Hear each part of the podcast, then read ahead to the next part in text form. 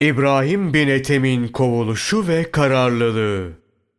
Allah ona rahmet etsin. İbrahim bin Ethem Hazretleri sultanlığı bırakıp mürid olduğunda eline bir baltayla ip verilir.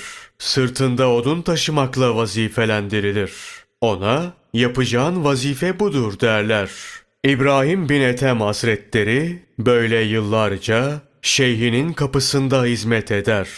Odun taşımaktan sırtı delik deşik olur. Kendisine sırdaş olan dervişle tenha bir yerde sırtındaki yaralara keten tohumundan yapılmış bir ilaç sürer. Bu durumu kimseye söylemesin diye sırdaşı olan dervişin ellerini ve ayaklarını öper. Zira durumundan şikayetçi olduğu düşünülebilir, şeyhin kulağına buzan gidebilirdi. Tam 17 yıl bu şekilde hizmetini sürdürür. 17 yıl sonra aşkının galip gelmesiyle şeyhinin ayağına kapanır, yüzünü toprağa sürer. Sultanım, kuluna himmet nazarıyla bir bakıver der. Şeyhi, haydi işine git. Biz sana himmet edecek vakti biliriz der. Bostancı, bahçesine bakımı ne zaman ve nasıl yapacağını bilir. Sulama veya çapalama zamanını bilir. Bahçenin ihtiyacı neyse, bahçıvan buna göre davranır. Durum böyle olmasına rağmen, sen bu tekkedeki hizmete dayanamıyor ve nefsin buna tahammül edemiyorsa, iple baltayı bırak, nereye gitmek istiyorsan oraya git. İbrahim bin Ethem, yaptığı edepsizlikten çok utanır. O güne kadar şeyhi böyle ağır konuşmamıştır. İple baltasını alıp dağın yolunu tutar. O çıkıp gidince şeyhi tekkenin müezzinliğini yapan dervişi çağırıp şöyle der. İbrahim'in ardından yetiş. Demirli ayakkabınla ökçesine bas. Dönüp yüzüne bakarsa yüzüne tükür. Bakmazsa ökçesine bir daha bas. Yine bakmazsa tekrar bas. Üçüncüde de yüzüne bakmazsa yüzüne tükür. Sonra gel, olanları bana anlat. Ne söylerse söylesin, bunları duymak istiyorum. Müezzin aldığı emir üzere İbrahim'in ardından koşup kendisine yetişir. Demirli ayakkabılarıyla ökçesine vurur. Baldırı çıplak bir derviş olmasına rağmen İbrahim bin Ethem aldırış etmeden yoluna devam eder. Bir daha ökçelerine vurur, yine dönüp bakmaz. Üçüncü kez tekmeyi vurduğunda İbrahim bin Ethem'in baldırından fışkıran kan dervişin yüzüne sıçrar. Bunun üzerine İbrahim bin Ethem döner.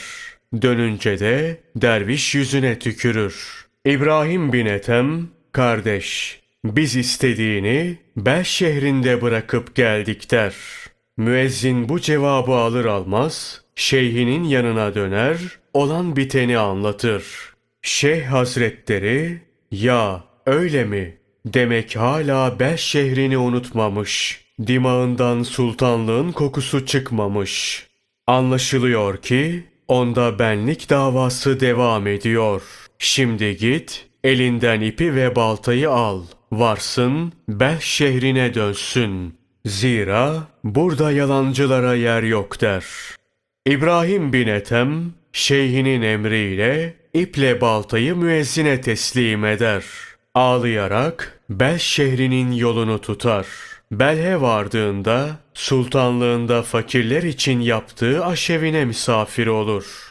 Akşam olduğunda görevliler misafirlere burada kalmak için izin yoktur. Misafirhaneye buyurun derler.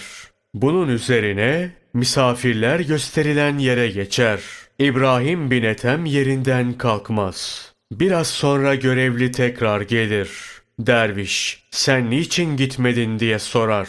İbrahim bin Ethem, beni burada bırakın der. Çok yorgunum. Müsaade edin, şuracıkta yatayım. İmarette görevli olanlar onu dinlemeyip yaka paça yerinden kaldırırlar.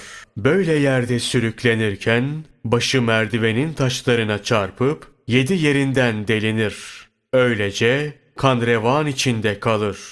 İhtimal ismini verseydi kendisini sürükleyenler ellerine ve ayaklarına kapanıp af diler, bağlılıklarını bildirirlerdi. İbrahim bin Ethem dövülüp kovulmayı kabul eder, kim olduğunu gizler.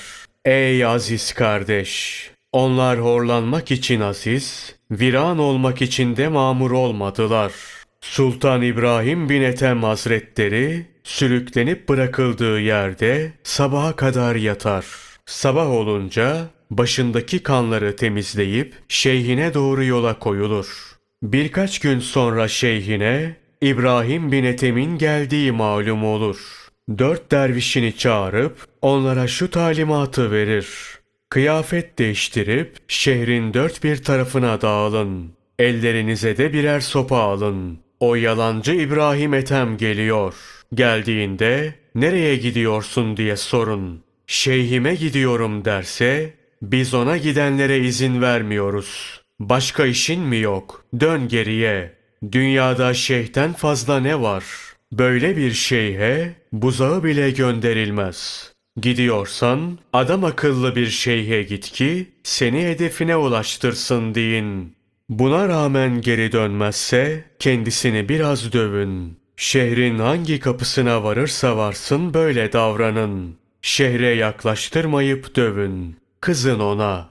Fakat dövülüp kızılmasına hatta öldürülme ihtimalini aldırış etmeyip şehre girmekte ısrar ederse bırakın gelsin. Ey talibim diyen kişi! Şu imtihanları ve sınamaları düşünebiliyor musun? Demek ki meşayihin yolu öyle boş bir yol değil. Bu yola layık olursan sana himmet ederler. Biraz aklın varsa düşün. Azizler bu yolu nasıl talep etmiş, sen nasıl talep ediyorsun? Bir kıyas et bunu, değerlendir. Dervişler kıyafet değiştirip ellerine de birer sopa alır, şehrin dört kapısına dağılırlar. Her biri birkaç gün yolu gözler. Nihayet İbrahim bin Ethem'in çıkıp geldiği görülür. Karşısına çıkıp derviş nereye gidiyorsun derler. Şeyhimin kovulmuş bir köpeğiyim. Tekrar kapısına dönüyorum der. Ey miskin fakir! Bir yerden kovulmuşsan orada itibarın yok demektir. Seni kovandan ne hayır beklersin? Geri dön denir kendisine. Dönmez. Görevli derviş öyle şeyler var ki talibi birkaç günde maksadına ulaştırır.